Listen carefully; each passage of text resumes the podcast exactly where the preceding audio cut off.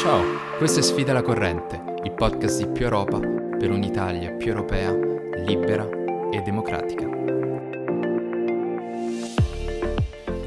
Chiunque abiti a Roma conosce bene la disastrosa situazione del servizio pubblico locale. Cambiano i sindaci, ma i vizi restano e ai cittadini rimane un servizio poco efficiente ed eccessivamente costoso.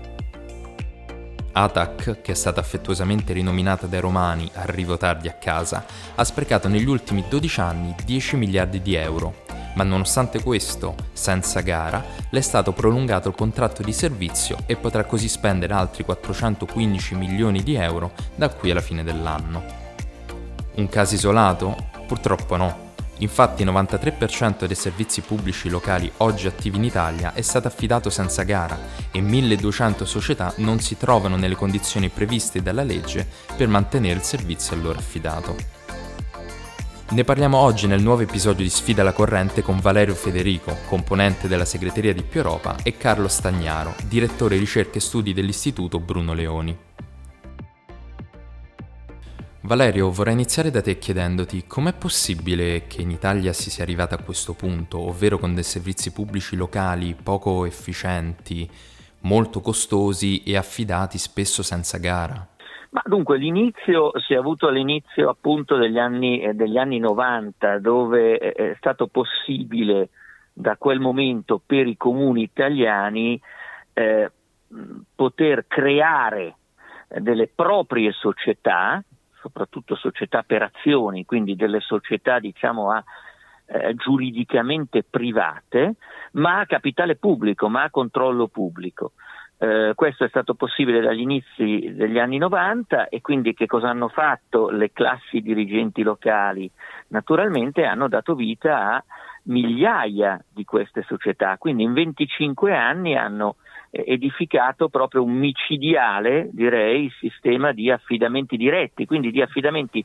senza gara di servizi pubblici locali proprio a queste società. Naturalmente questo è stato eh, è derivato dalla volontà delle classi dirigenti locali, dei partiti, puntualmente direi con il sostegno dei sindacati, sempre d'accordo a che tutto questo eh, universo di società pubbliche eh, fosse mantenuto in mano appunto pubblica dei partiti locali e quindi eh, i partiti hanno mantenuto il controllo diretto sulla produzione dei servizi pubblici locali per oltre 25 anni. Questo ha voluto dire naturalmente poter nominare i propri uomini ai vertici di queste società, ha voluto dire poter assumere eh, indiscriminatamente, direi, senza, eh,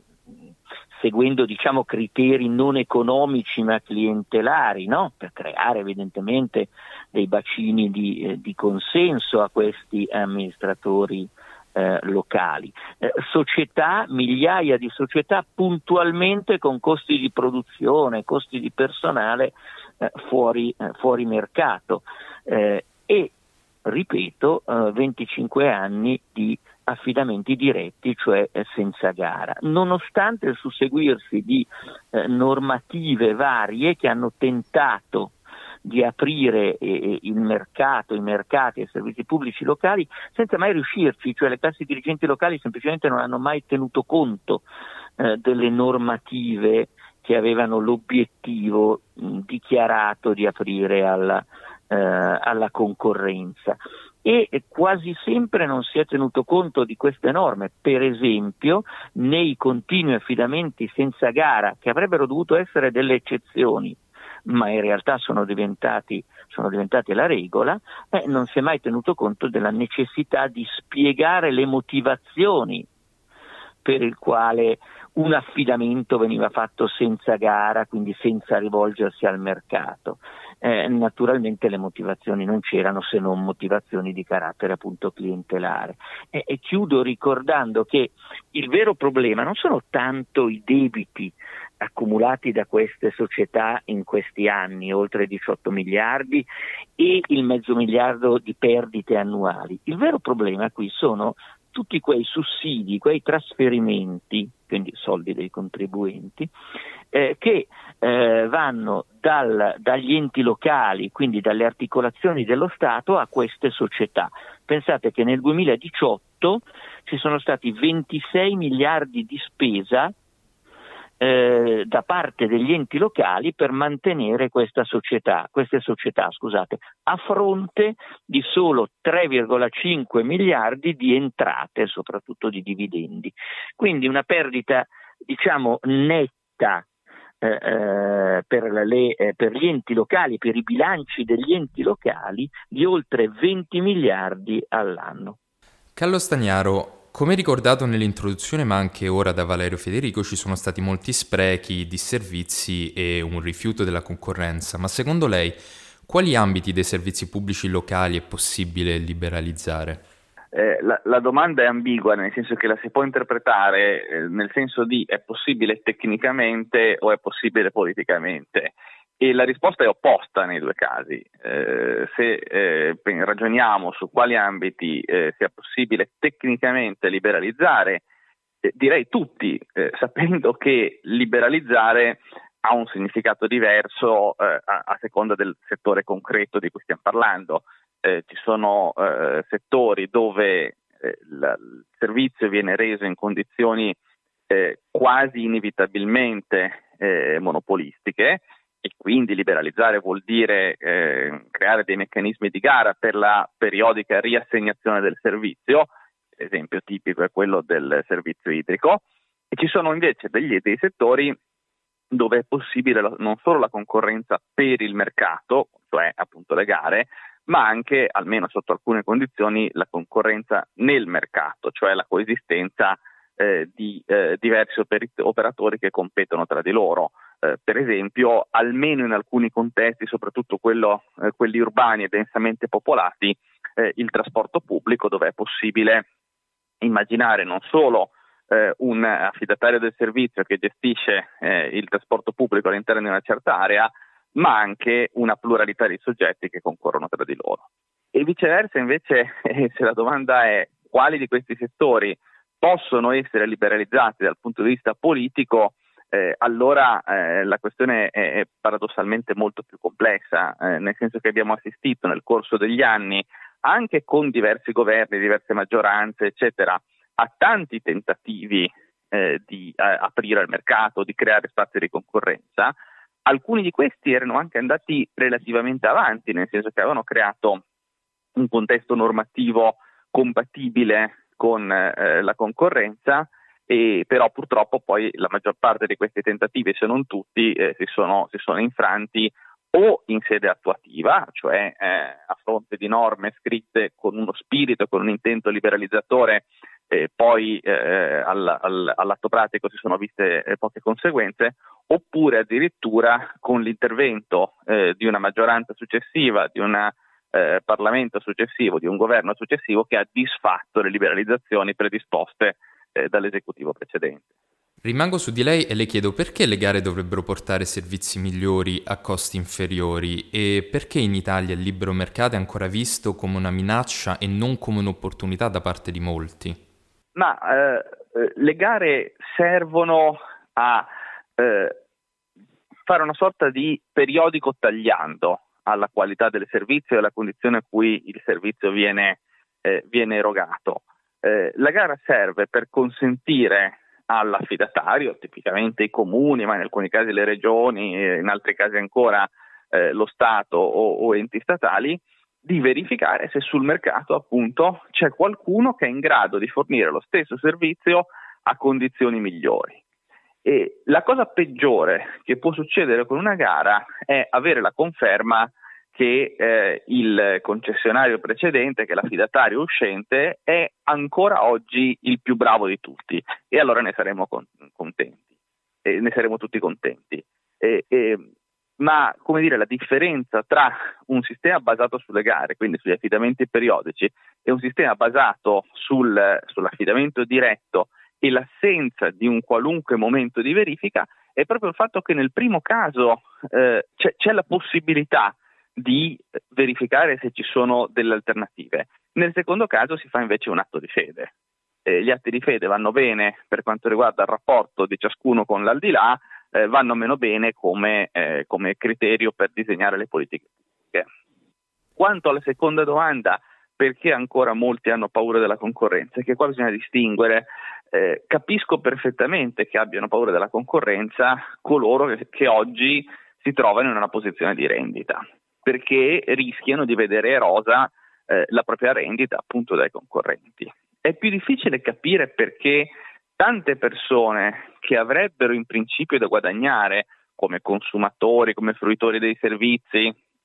come potenziali concorrenti, restano invece eh, eh, quantomeno scettiche eh, sui benefici del mercato e dell'apertura. E io credo che semplicemente bisogna essere eh, onesti e riconoscere che, eh, almeno dal punto di vista intellettuale e culturale, eh, i fautori dello statalismo in Italia sono stati più bravi e più convincenti rispetto a chi la pensa diversamente. E questo vuole anche dire che chi a livello intellettuale, a livello politico, eccetera,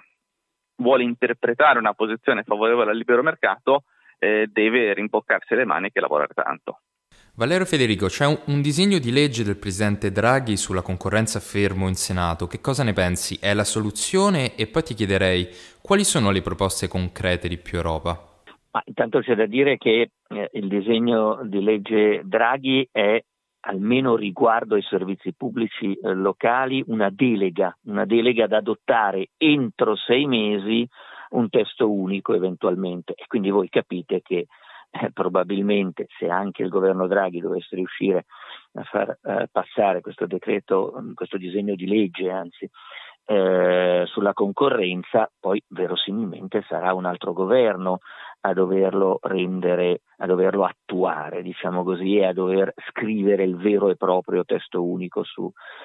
servizi pubblici locali. Comunque, il disegno di legge concorrenza eh, Draghi è oro colato rispetto a quello che abbiamo descritto con, con Carlo Stagnaro che c'è stato fino, eh, fino ad oggi sui servizi pubblici locali. Perché? Intanto perché prevede finalmente la separazione chiara tra le funzioni regolatorie, cioè chi detta le regole, l'amministrazione locale,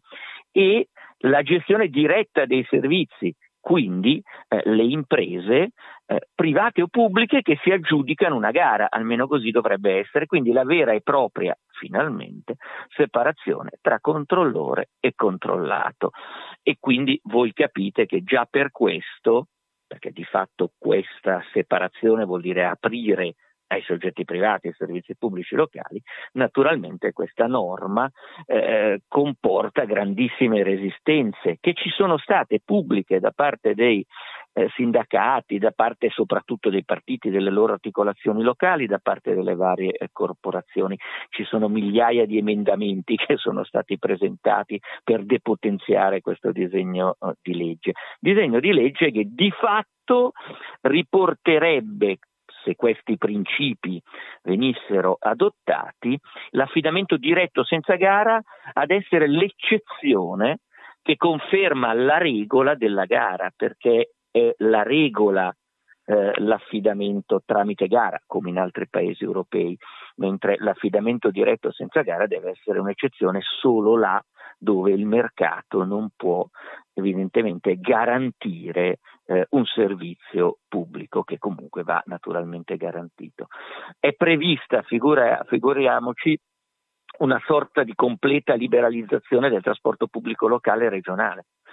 Eh, da questo disegno di legge. E questo è un altro articolo che verrà inevitabilmente depotenziato se non completamente eh, stralciato. La sostanza è sempre la stessa, partiti e le, soprattutto le articolazioni locali dei partiti e i sindacati eh, hanno la necessità, lo diceva Carlo Stagnaro, eh, di difendere le proprie rendite. Non dimentichiamo che per eh, i partiti locali avere queste società sotto il proprio controllo che producono eh, servizi pubblici locali vuol dire naturalmente eh, difendere bacini di consensi importanti e mantenere un, un dato di potere, di, di scambio eh, a livello locale, quindi molto importante, non per niente solo più Europa e azione in Parlamento eh, stanno e nelle commissioni, eh, la commissione del Senato, eh, stanno dicendo comunque pubblicamente che non vogliono modificare stravolgere il significato di questo disegno di legge, eh, ma il rischio forte, se non quasi la certezza, è che con pressione sindacale eh, i partiti depotenzino completamente questo, uh, questo strumento. Um, disegno di legge che prevede anche che finalmente, perché le leggi c'erano già, ma come al solito inattuate, che finalmente vengano, uh, venga realmente misurata la qualità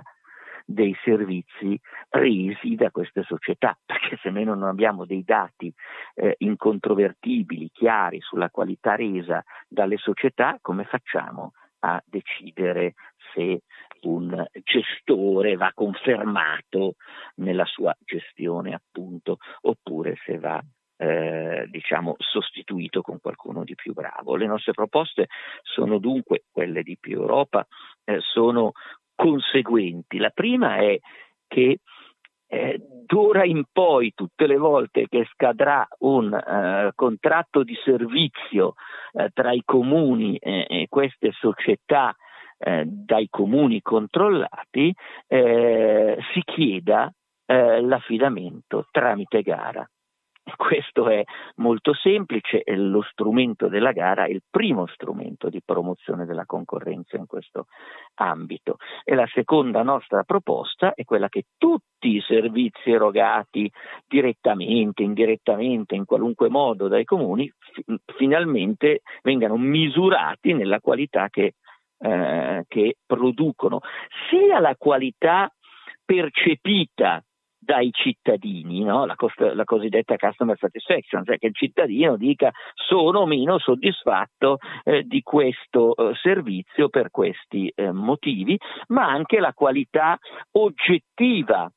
eh, basata su delle evidenze di carattere scientifico, eh, quanti guasti hanno avuto i bus in un determinato periodo, quanto tempo ci vuole per eh, un allacciamento di, so, dell'acqua in un'abitazione, eh, insomma tutto quello che eh, vi ci può venire in mente eh, rispetto alla qualità di un servizio qualità del servizio che viene puntualmente valutata e misurata nei paesi anglosassoni, ma di fatto in Italia ancora non viene fatto. Ti è piaciuto il podcast di Più Europa? Unisciti anche tu al partito che lotta per cambiare l'Italia un diritto alla volta. Scrivi la tua storia, iscriviti a Più Europa.